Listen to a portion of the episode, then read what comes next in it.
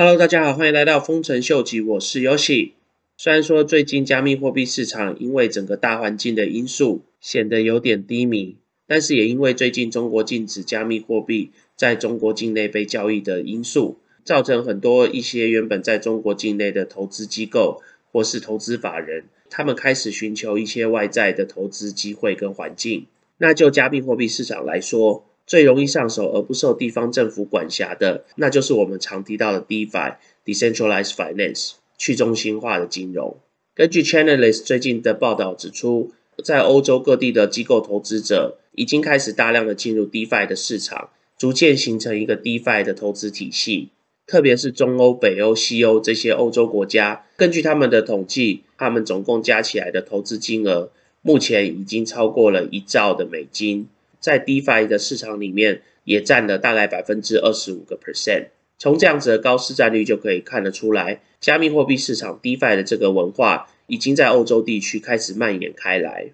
特别是在过去的十二个月，他们的成长速度是非常非常快的。从这张图表我们就可以看得出来，在过去的一年中，大型的机构投资者的比例，相较于普通的机构投资者。跟一些专业投资者还有散户的比例来说，是大幅的成长的许多。如果以国家作为区分，在加密货币市场的里面的总投资，在英国的部分的话，可以看得出来，DeFi 投资的总金额跟 CFI 投资的总金额几乎是已经来到了 fifty fifty 的比例。法国的部分的话，DeFi 的投资的金额相对于 CFI 已经是高出了很多。德国的部分的话，大概也是有达到百分之五十五十。荷兰的部分的话，DeFi 也是稍微高了一点。西班牙大概是一半一半。瑞士的话，大概是 DeFi 稍微多一点。所以大家可以看到，在欧洲主要的几个比较大的经济体系里面，他们其实都已经有非常大量的金流在加密货币市场里面，而且其中大部分的加密货币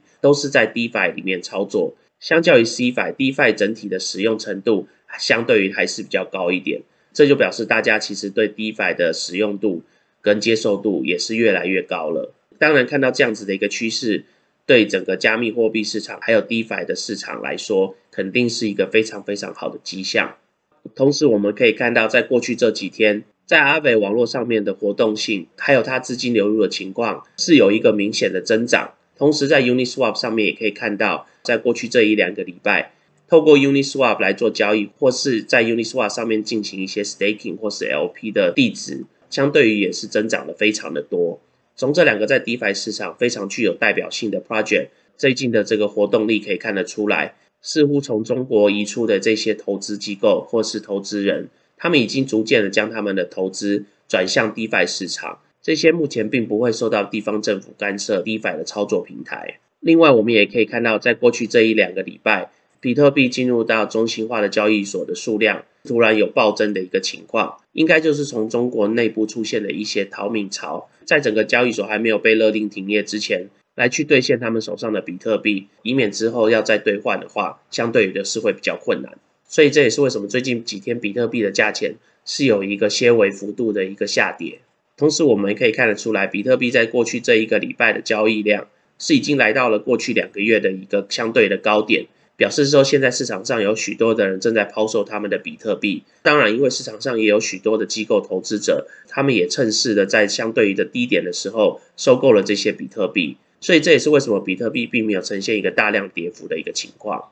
不过，就我们刚刚提到的，现在很多大量的资金都开始流入到加密货币市场里面的 DeFi 的领域。其实现在市场上 DeFi 的 project 也是有非常非常的多。特别是在以太坊网络上面的一些 L2 的 project 就已经是琳琅满目。那我们来看一下最近在以太坊上面 L2 的一些 project，根据他们的 TVL 来排名。目前第一名的是 Arbitrum，再来是 DYDX，这个最近窜升速度相当快的黑马。然后再来是 Optimism，然后再来是 Rupee，然后 ZK Swap 等等的。当大家在投资这些 L2 的 project 的时候，通常是需要了解他们的一些基础架构。当然，因为每一个 L2 的 project，他们背后所运用的科技是有所不同，每个科技都有它的好处跟坏处。所以在这边，Matter Labs 他们就整理出了一个比较表，让大家自己去比较一下，到底哪一种 L2 project，他们背后的技术在长远来看是比较可行、值得投资的。基本上，现在所有市面上 Ethereum 的 Layer 2的 project，它们的基础架构可以分为这六大种，其中包括了 State Channel、Sidechain、Plasma、Optimistic Rollup、Validium、zk Rollup 等等。其中我相信大家最近比较常看到的，应该就是 Optimistic 跟 zk Rollup。因为这两个相对于的是比较去中心化的 project，所以相对的也是比较多 project 他们选择来架设的一个基础。当然，不管是你选择哪一种的基础架构来去架设这个 L2 的 solution，都一定有它的利弊。像是简单来说，我们就拿 Optimistic、呃 Validium 跟 zk Rollup 来比较的话，就可以发现说，虽然说 Validium 它在安全性的部分，相对于其他两个科技并没有来的这么安全，但是相对于的它的速度来讲，是非常非常快的，然后或是如果你比较 optimistic 跟 zk rollup 的话，就可以发现说 optimistic rollup 它的领取时间是需要至少一个星期，相较于 validium 跟 zk rollup 来讲的话，都只需要十分钟的时间。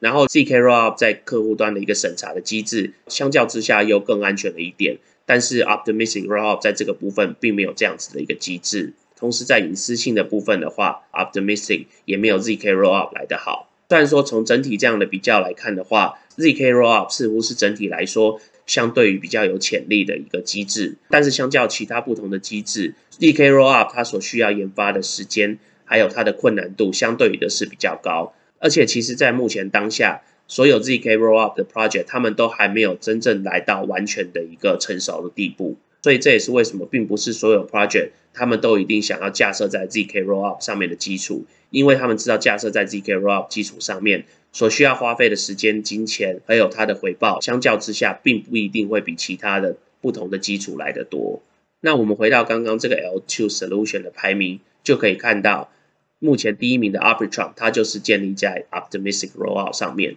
最近串起来的这 DYDX，它是建立在 zk rollup 上面。然后在 Optimism，它是建立在 Optimistic rollup。然后在 Loopring 的话，它是 zk rollup。同时，大家也要去注意一下这些 L2 的 project，他们主要用来的目的是什么？像有些 project 他们是比较 general 的，那有些 project 他们是专注于一些交易所，那有些 project 他们是专注于一些付款方式等等的。然后像我们昨天提到的 Immutable X，就是刚昂券他们后面团队的这个 project，他们是专注于 NFT。所以其实我觉得各个基础架构上面，并不是有特定的一个基础架构就适合所有目的的 L2 solution。基本上，我觉得还是要一看这个 Layer Two Project 它到底目的是什么，然后再来去看一下它的背后的这个基础架构是不是适合它来做这样子的一个目的。透过这样子的去分析，大家就可以找出一个比较适合的 project 来去投资。在这些 project 里面，我之前有跟大家提到，就是 Arbitrum，然后 DYDX，还有 Loopring，还有再来就是 Immutable X。那这几个 project 长远来看是会比较看好的。所以如果对 L2 project 有兴趣的朋友的话，也可以来去研究一下。今天在最后来跟大家分享一个免费 NFT 的空投。如果你是 DC Comic 的粉丝的话，在十月中的时候，他们将举行一个 DC FanCom 的博览会。只要你是去 DC FanCom 上面注册的粉丝，你就有机会获得 DC FanCom 他们免费空投给你的有关一些 DC 漫画的 NFT。所以，如果是 DC 的粉丝，或是对 DC FanCom 有兴趣的朋友的话，可以来去注册你的 email，免费获取 NFT 的空投。那我们今天先聊到这喽。如果喜欢我 content 的朋友，麻烦帮我按赞、订阅、分享、开启你的小铃铛。那如果对我的 content 有任何 comment 的朋友，也麻烦帮我在下面留言。那我们今天先聊到这喽，拜拜。